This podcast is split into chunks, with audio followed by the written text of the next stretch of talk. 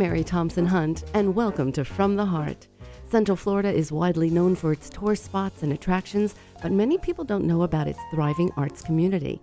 On this show, we are excited to introduce to you talented and passionate artists who shape our arts community. How do they create and why? And how can Central Florida benefit from an even greater arts presence?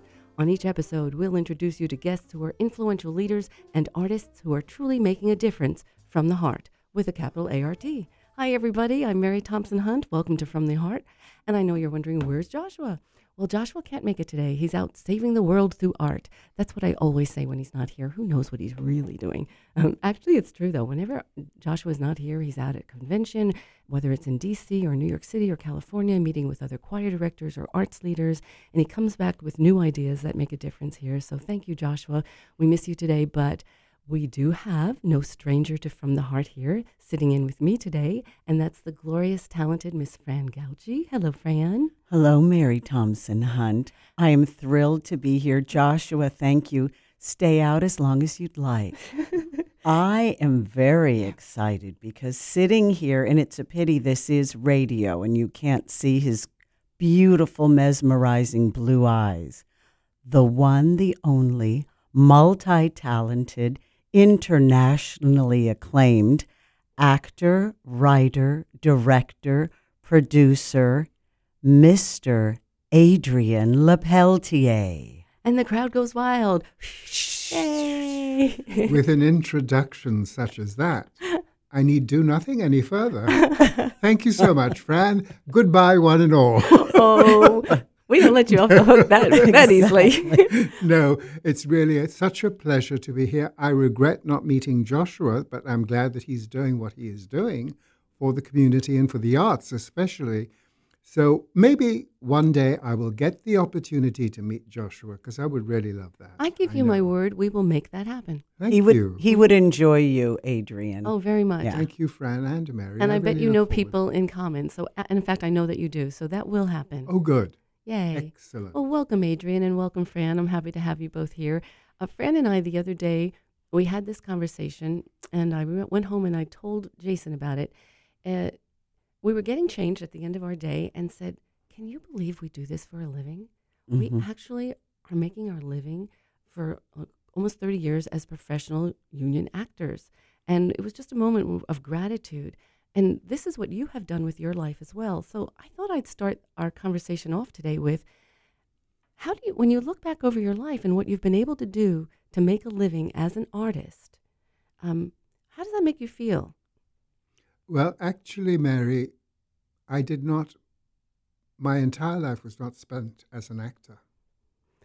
I did train as an actor, and I wanted desperately to be an actor, but I started off with acting gigs in England with the Wimbledon Repertory Theatre on a tour of Salad Days, which is an English musical. And then I worked for the Colchester Repertory Theatre for about 3 or 4 shows. But many acting gigs didn't come my way because at that time in England, there was an actors' strike on television. And the television actors could not get work. So they came to the repertory theatres offering their services, saying, hey, we have got television names, we can help your box office, hire us. They did. So I was out of acting jobs, I was not being hired. So I thought, I love to dance.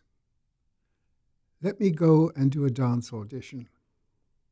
So I went for a nightclub audition in London, stood on stage left, with a tie and a shirt, and everybody else was in dancing attire, and never bothered to dance a step. Just stood there. And then I walked down to the choreographer and said, excuse me, but I have to go. He looked at me and said, can you dance? I said, of course I can. You name the dance, I can do it. He said, well, why aren't you dancing up there? I said, because I'm on my lunch break and I've got to go back, and I can't go back sweaty. So he said, well... Let me see, he said, if we don't get everybody, give us your phone number, we'll call you tonight and let you know. So I said, okay, gave the phone number. I thought, I'll never hear from them. They called me that night. Set up an audition, a private one for me the next day. I auditioned and I was sweating profusely, even though I had the job to go to after the lunch hour. And they said, why are you sweating? I said, because I'm nervous. He said, sweating starts when rehearsal begins. That's how I got my first dancing job. and I never looked back. Most of my life I spent working as a dancer. Adrian, if I may, what was your job?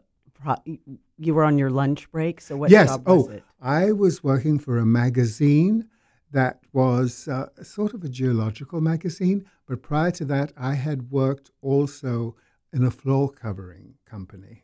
A floor covering company? Yeah, a floor covering company. Like tiles and wood carpets? It had carpet. They brought carpet in later, but it was like vinyl flooring. Ah. Were you in sales?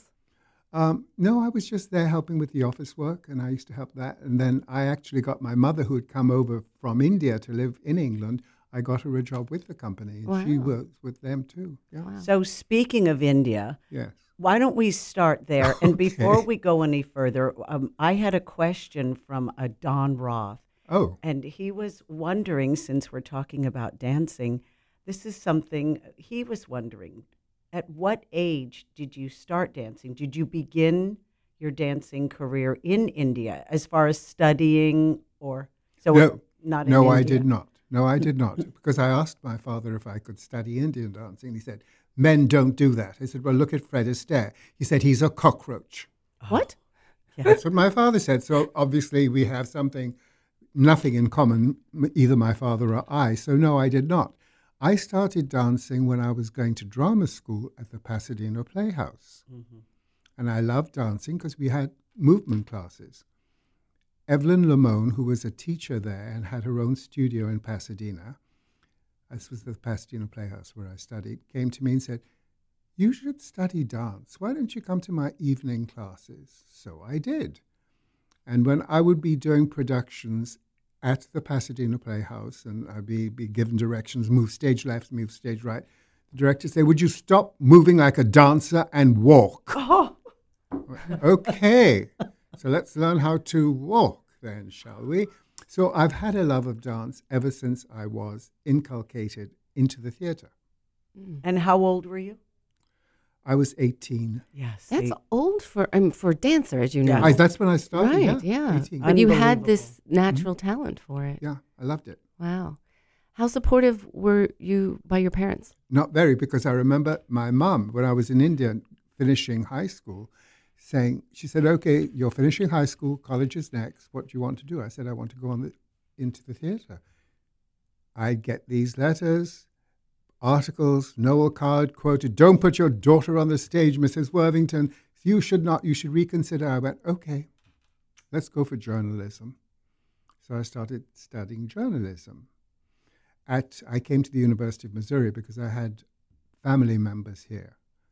I was studying journalism there and got into the theater at the University of Missouri, won an award after the first, I was there started in the fall semester, won an award. Do you mean the scholarship award? No, just one award for the theater. Wow. The Best Actor Award. Wow. Do you remember what it was for? The show? What was the show? Best Years of Our Lives, I think it was. Hmm.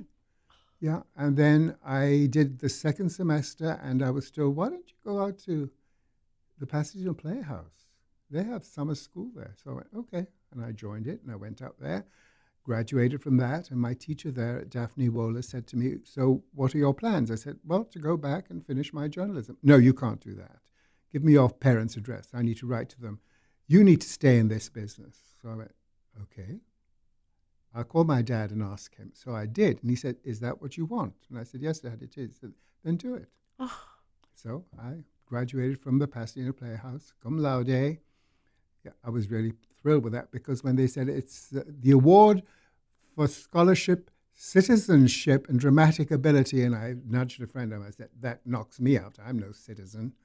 Goes to Adrian Le Peltier. Well, I was never so shocked in my life. Wow. Wow. Hey, will you tell us a little bit about your dad? That's very special. So often our young artists don't get support from their parents, and when they do, it's more often the mom. Tell us about him. And especially since he did not support you to begin with, and then he came around. Then he came around because he realized that, I think, my father thought, yes, okay, this is what he really wants to do. And then he got that letter from Daphne Woller who said that he should do it. So we were never very close, my father and I. He was 18 years my mother's senior. He was well into his 40s when I was born. Mm-hmm.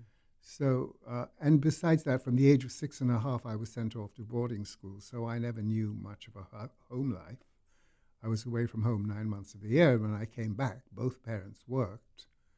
So, do you have siblings? No, I'm the only one.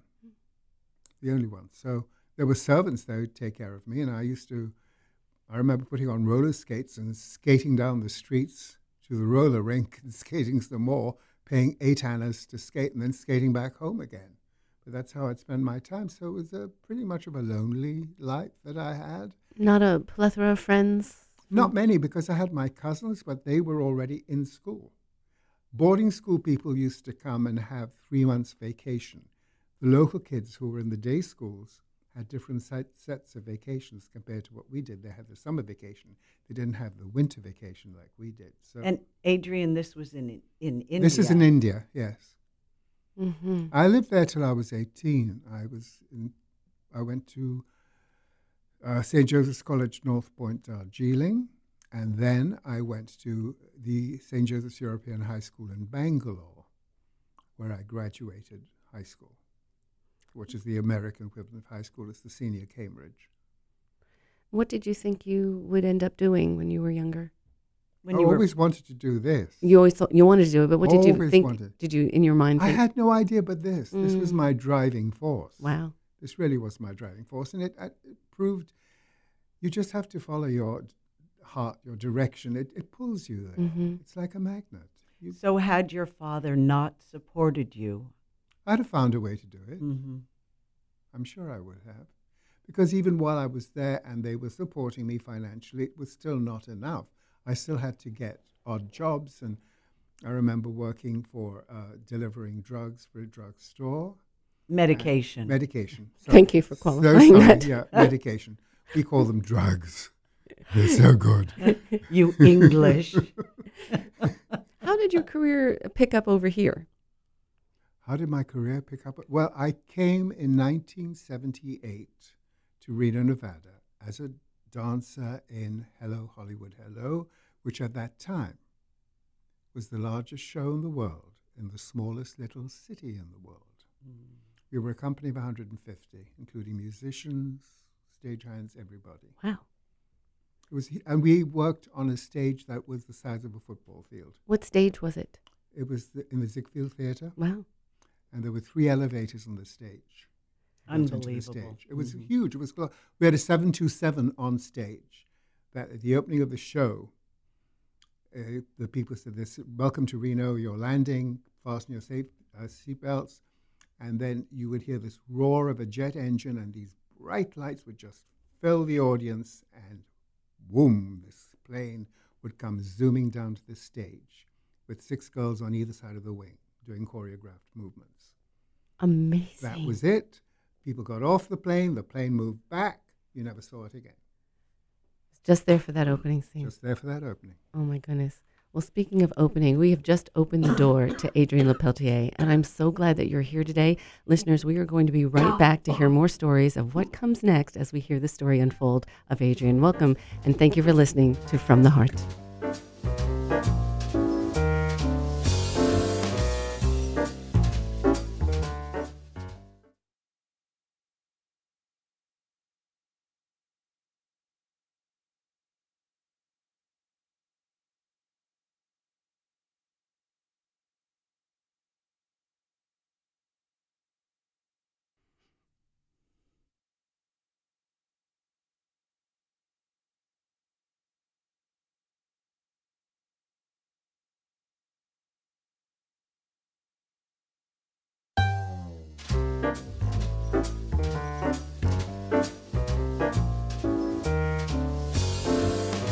Welcome back to From the Heart. I'm Mary Thompson-Hunt, here today with Fran Gougie, and we are having the pleasure of speaking with Adrian Le Peltier, who we learned was born to a French father, an English mother, raised and schooled in India and the USA, and an entertainer, and now a casting director, and now an actor. You've done everything. We're going to get to all of that. One of the things we asked you during the break was about your schooling. What was it like being schooled, sent away to school, and you said that's what was done. Talk a little more about that. Yes, that was. That was what was done for families who were considered well-to-do. You had to send your child off to a boarding school. At six and a half. And I'll never forget, I didn't understand what it meant. And I went to the train station with my parents with a suitcase that had been packed and got on a train with complete strangers, and the door shut, and looked at my parents. Then the train pulls out and I thought, what the hell happens? And it's at night. So we fall asleep on the train. I get up in the next morning. I'm not with my home. I'm not with my family. With these strangers. And the train gets to a particular station. We have to get out of that train and get into what was known as a toy train, because this little train would go up the mountains in Darjeeling, and it was on a very narrow gauge. So we get into this other train and start our way to the school. There must have been a signal or something that stopped the train. I got out because I wanted to go home. Oh my, by yourself? Yes, I got out. And you had no one guiding you? No one was there. I don't recall any supervisor in that train. I got out. The next thing I looked, the train starts to move. So I thought, oh, I need to get back on it, I think. I really do. So I started running. The train was moving away. I'm running alongside. The guard grabs me and pulls me in. As the train's still moving? As the train's moving. Adrian. So I'm lucky. I mean, I get to school, but I have to tell you, I made a mess of myself. I'm sure you almost did just listening. You know, so. I'm crying. So that's what happened to my early days at school. But I will tell you one thing I'm grateful for. It gave me a great sense of independence from a very early age. When did you realize that that's a gift that you got from that experience? I don't know. I've always been kind of that way ever since. At school, you have to stand up for yourself. You've got no one to fight your battles. You don't have parents. You don't have anybody. You just have yourself. You're self-reliant. So that's what you do. Adrian, children today at 6.5, I just can't imagine doing that, being all alone on a train. And, I mean, you could have... Well, so much could have happened to you. Much could have happened, but, you know, people were, it was a different time. It was a different climate. People felt differently. People thought differently. People reacted differently. And it was a different culture. It was a totally different culture. Mm-hmm. And you weren't traumatized? Of course I must have been traumatized. Life? Well, I don't know. I can't tell you if I've been... people who know me probably say you were traumatized from birth coming out of the canal. So that's why you chose the arts. Probably. Well, I was just going to ask you, you've had unusual circumstances. We've only touched at the beginning. How has your upbringing made you the artist that you are, in your opinion? I used to go to the cinema with my mother. She was an avid fan of the cinema. And she used to take me regularly, once a week when I was back home, and I'd go to the cinema, and I absolutely fell in love with it. She would also take me to, when we had Martha Graham come to Calcutta, and she took me out to see that, and I'd go and see the odd play or two. And in school, in the boarding school, I was always involved with theatrical. I was always acting, always being a part of that. So that got me involved as well. Mm-hmm. As a child, yes, so, and always loved it. So that was my guiding light, because I always thought, oh, I love this. Was it cathartic for you, being able to play emotions or other people? You see, I don't know, that time you were playing emotions of other people. You were just getting up on stage, and you were having a wonderful time, and then you were getting acknowledged. Mm. So that was your sense of home, recognition, love, applause. Exactly, that's what I was getting, the love. Yeah. Mm-hmm. That's what. Well, I mean, you had nothing, you didn't know about characterization and stuff in those days. That came much later. Mm-hmm. Well, let's move ahead a little bit. I want to learn, when did you take on a career? Tell us, let's skip some years forward and tell us how Adrian became someone who made his living in the arts. That didn't happen till I moved to England. But like I was trying to tell you, Mary, it's so strange. I wish that we could have our lives marked out as if we were looking through a dictionary and A followed B followed C followed D. But things jump around so much as you grow older, and a lot of memories you lose. The vibrancy does not stay, and it becomes softer. And it's such a shame, because the moment you experience something, it's so vital.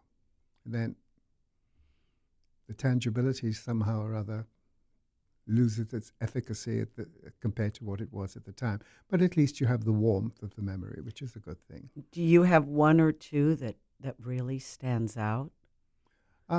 Yes, especially when I started my career, like you said, is when I moved to England. And I stayed with some people called the Wattses, and I was there to try and get jobs in repertory theatre. And the lady of the house said, no, you need to work for the government. You really do need to work for you shouldn't do anything with the theatre.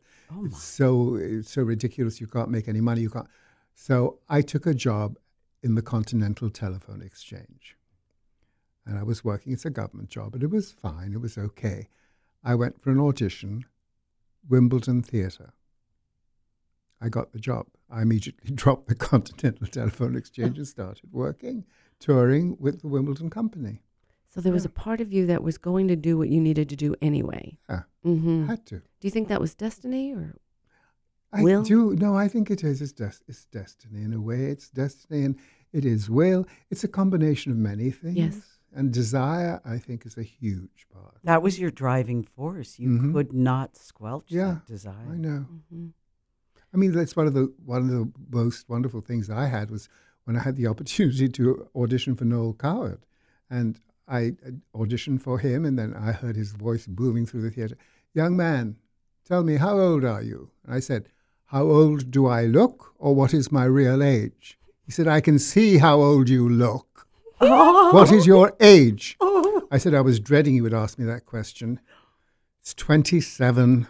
He said, you're a little bit too old, but I like you. You remind me very much of myself when I was a young man. Come back tomorrow. Oh, my. So I had a recall, but I didn't get the job. But I lost it to a 12-year-old. Yeah. To a 12-year-old? Yeah. Well, come on, that's pushing it, Adrian. That's really pushing it. I know. That's why I didn't want to say 27, you know. So, but I love that you were honest. Mm-hmm. And what was the show? I think it was The Sleeping Prince, but it didn't last very long. It was opened on Broadway, and I think it played about a week or so. Not very long. You know why? He was too young.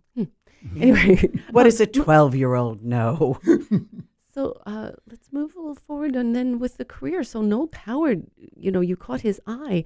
That must have given you, if nothing else, encouragement. It was wonderful, yes. What happened after that? Then after that, I worked with the Repertory Theatre in Chesterfield, and I was there for a while. I enjoyed that very much, and that's when the actor strike happened. And I started working just regular office jobs. How long did that last? That lasted about 3 or 4 years before I went into dance. And then once I went into dance, that was it. Tell us about that. I got the job at the Big Al, as I told you about the one.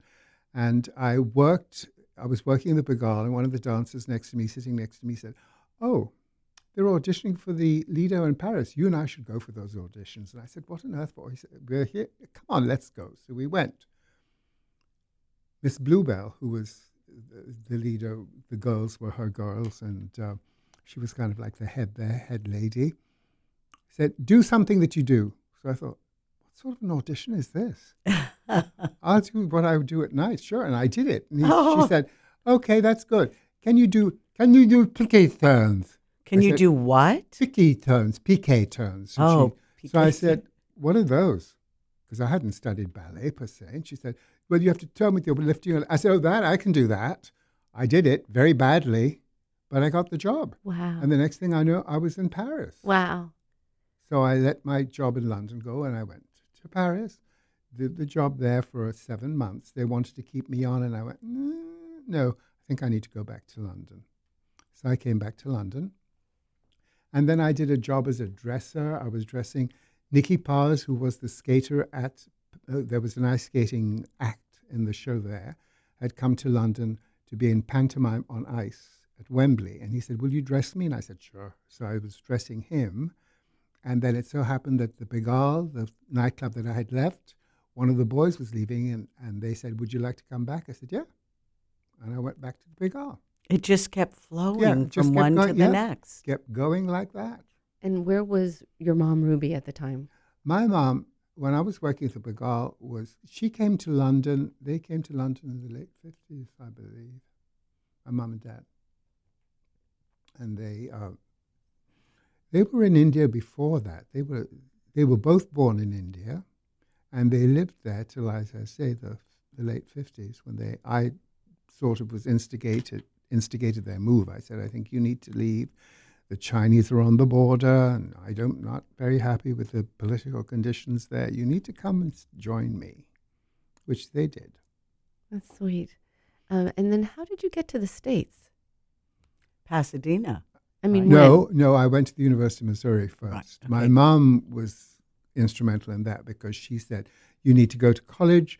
You have family in Missouri, in Kansas City, and your cousin Jeffrey is going to the University of Missouri. Let's get you to the University of Missouri. And they have a very good journalism school. You say you want to write. Let's get you there. And what year was this?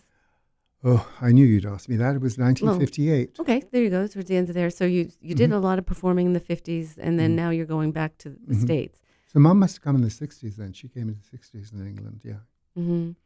And did you perform in school while you were studying journalism as well?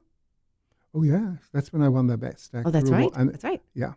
And so what took off after that, after finishing school? For you in performing arts? Nothing much. It really didn't take off. I know it was a hoot because when I got that award at the Pasadena Playhouse, I met Jed Harris, who was a Broadway producer at the time, and he said to me, and I'll never forget this, I'm doing Hedda Gabler with Betty Davis. Would you be interested? Oh, my gosh. Would I be interested, Mr. Harris? Yes, please. But it never happened. Well, did he expect you to go to New York to audition? Whoever. No, he just was like a fait accompli. He was going to use me. Wow. Oh, wow. Yeah. So, well, hey. Tell us about your mom. I had the pleasure of spending time with Ruby, and what a beautiful person she is. Give us an introduction, and then when we come back, we'll spend time talking and giving her a due. Please. Ruby Le Peltier. What can I say about her? She was humor. She was definitely the essence of love. And she was so much fun. She had a joie de vivre that I have never felt or known anybody to have. My mother was like a huge bonfire. She was a magnet. People were attracted to her. They loved her. And they wanted Ruby in their company. And we'll have Ruby, more stories of her, right when you come back, listeners. Don't go away. Thank you for joining us on Magic 107.7 FM, From the Heart.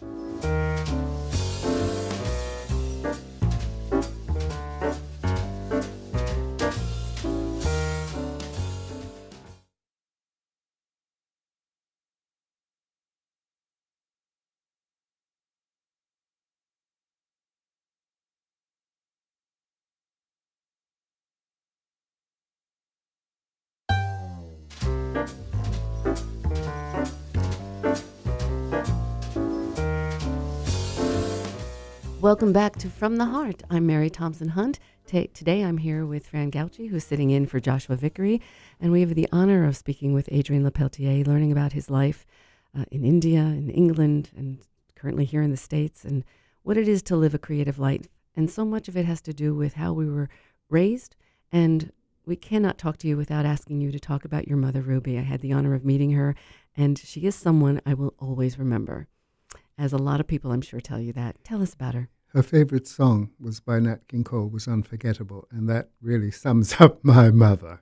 She was totally unforgettable. Her youngest brother, Robert, always said, Ruby, you are the maverick of the family. And that she was. There were no rules in her life. Her only rule was love. She absolutely loved everybody she met. She was the party girl of Calcutta. We had parties in our house. Every Friday, every Saturday, every Sunday. My father was a stevedore. He worked. Stevedore is different to what America calls stevedore. He virtually had his own company where they would export rice to Scotland and import wheat from Scotland. And so he'd get friendly with the captains, and normally what they would do, they'd go out dancing on a Saturday night, then they'd go to the docks to have breakfast on board ship, then come home, maybe have 2 hours sleep, and then have people go over to the house for lunch and party, and go into the dinner time, and go into the... Then get up somehow or other early Monday morning to attend work. Don't ask me how, but they did. But that was life. And this was during the war. Wow. Second World War, yeah.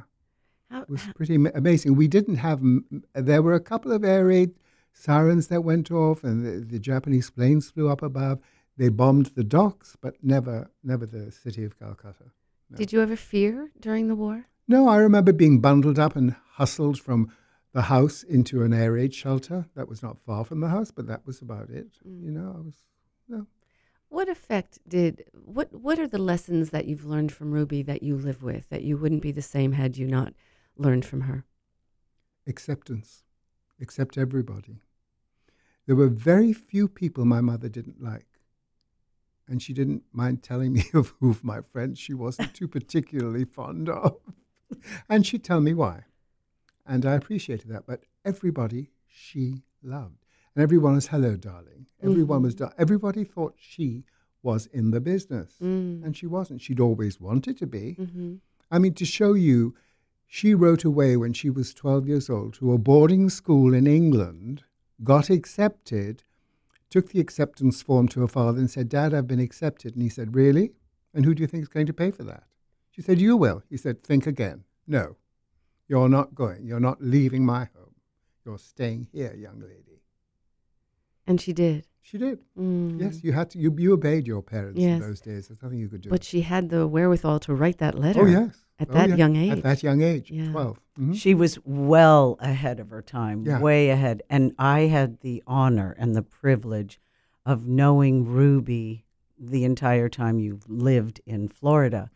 And as I recall, as a child or a teenager, she wanted to be on the stage. She longed to be on the stage, and she wanted to dance. But that was not allowed.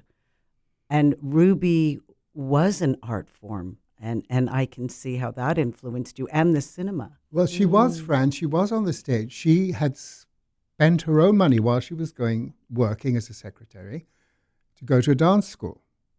The dance school had their students perform an exhibition. So she got up and she performed. Her parents came to see the exhibition. Immediately after the show, my grandfather came back because she had to wear, putting on the Ritz was the number, and they were in shorts and little tailcoats. My grandfather came back and said, stop this, out, no more dance lessons. I'm not going to have my daughter show her legs on stage to all and sundry. No, that's it. But there was a man in the audience who was writing for the newspaper who saw her and fell madly in love with her and wrote glowing accounts of Ruby Le Peltier. Wow. So then this man, Merton Lacey, moves and gets married and moves to New Zealand. Years and years later, a friend of ours visits us from New Zealand and happened to have met Merton Lacey and told him that she was coming over to visit Ruby. Merton Lacey sent a cassette tape saying, Ruby, would you remember me? And a big whole thing about how they met in India and this and the other. And on the flip side of the cassette tape, he said, Ruby, I don't know if you remember this, but I still have this 78 record that you gave me. Oh! Love Me or Leave Me. Oh my gosh. What was so her reaction? So I've got that cassette tape. My mom, just quiet. Mom, aren't you thrilled? Just shook her head. No, darling. Oh. That was then. Oh. This is now. Yeah. I also once had the honor of meeting Ruby, and gracious is the word I would use. She just her arms were open, her heart was open, wrapped her arms, and Jason too. Yeah. And to this day, if you say her name around Jason, he'll smile. Yeah, thank you. That's so and she's alive in all of us. Oh, yes. There's so many stories that there are, but I'll never forget, she had macular degeneration towards the end. And signs of it were showing in Reno because we were going out one day and I looked at her and I said, Mom, you have blue eyebrows. She said, so what, darling? No one will notice. I said, I did. Said, I don't care. Let's go. Oh, that's so cute. I love it. Art, because this show is to all of our artists and creators out there, why is art important in this world? It's a release from what we have in our life. It's also, it tells us, how it's a comment. Art is a comment on life in so many aspects, on painting and dancing and acting, anything, building, anything. It's an art. Art is a comment. It's a comment about our situation, about our emotions, about how we feel, about how we love and how we are as people and how we need to get on. And also as an individual who is an actor, it can help you understand people so much better because thanks to the power of the writing, you can give that bit of extra oomph and understanding to humanity and human beings, I think. That was beautiful, so profound. Adrian, if I may, yes. Do we have time for some questions? Lisa Curtis would like to know, who was your mentor? Who would you consider your mentor to be when you first began your career or getting involved in the arts? I understand. I think, honestly, it was just me. And I wanted what I wanted. There was nobody else that really mentored me into it. I found my own way. Were there any writers that seemed to support you? Nope. And who inspired you? I would say film. Film inspired me enormously because of the dancing, the acting, the singing. The whole package. The whole package of what one got from film. The escape that one could get into film. No matter what you have, even in the theater today, this is how I feel, no matter what problems you have, you can forget them for just that instant. And it's so important to forget things for an instant and just be taken away with somebody else's troubles and then realize how small and insignificant my troubles are compared to others. Mm. Beautiful. What would you say to parents as a reason why they should get their children involved in some kind of creative outlet, whether it be painting, writing, singing, dancing, acting? Because it enhances the child, it makes the child grow mentally, and it also helps the child physically grow as well. Dancing, for example, is athletics. It's so incredibly athletic. Mm-hmm. It should definitely be encouraged. Acting with your brain capacity has to expand so much, and your understanding of people and humanity, arts, painting, oh my goodness, what a wealth we have in that with color, with texture. Everything about our lives is a form of art. Mm-hmm. We are art. We've been created in a very artful way. A dance. We are. I wish, listeners, that you could see the twinkle in Adrian's eyes. He's got beautiful blue eyes. He's got the face of a cherub. You do. You're ageless. And his smile just lights up, doesn't it? I think you're 12. Where's Noël Coward? You have another? I do. I have another question from Kim. Mm. Ah. If you could gift someone... Let me do that again. If you could gift something to someone, what would it be? What would you impart on someone? The most important gift you can ever give to anybody, love. Never stop giving love. Just love everybody. Embrace, even when you find someone doesn't like you or they're against you or whatever, love them. Because it's only going to make you stronger. Mm-hmm. So I say love. That's the most wonderful gift you can give anybody, anytime, and all the time. Because all you need is... love. Exactly. So here's another one. With your vast career, your entire life, do you have a preference as far as dancing, acting, writing, directing, producing? No, everything culminates in the end product, which is a gift to be able to share with others. When you spent time as a casting director, how was that an art?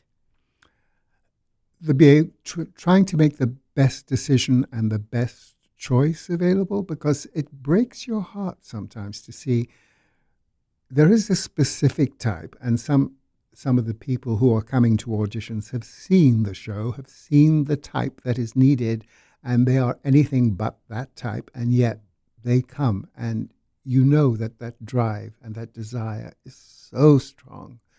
You want so much to say, yes, if only. Mm-hmm. But the if only doesn't work because you're not the right type. Mm. And type sometimes just comes down to size and shape. It does. This is what I'm saying, Mary, mm-hmm, exactly. In so many words. Yes. And it's just the way it is. Mm-hmm. Although sometimes we can make statements and switch it all around, but not always. No. Yeah, I get it. Just curious to ask that about you. As an artist to other artists, what do you wish for them? Success. I always wish success to everybody. And success doesn't mean profound financial success.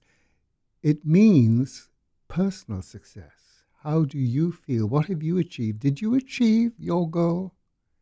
Because goals continue to change as you grow older, as you grow in life. Your goals change. Everything changes constantly. Because one thing you can be damn sure of is change. Mm-hmm. That's the only thing you've got. And sometimes we creative artists are hard on themselves, are hard on ourselves. What advice do you have for us to let ourselves be? You're still exploring and growing.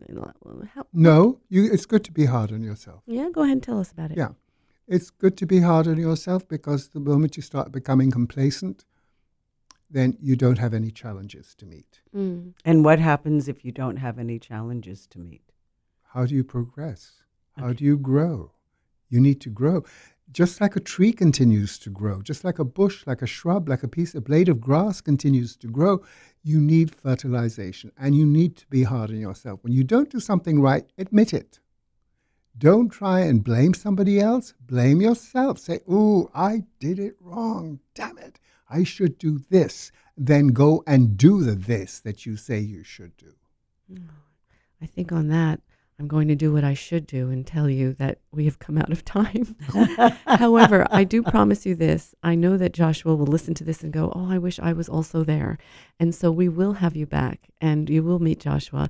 And listeners, thank you so much for being here tonight on From the Heart. Fran Gougie, I can't thank you enough, my friend. Thank you. This was a pleasure. You were Adrian. Wonderful as always, my dear. Both of you, you make me rich. Thank you so much, listeners. Join us next week on Magic 107.7 From the Heart. I'm Mary Thompson-Hunt.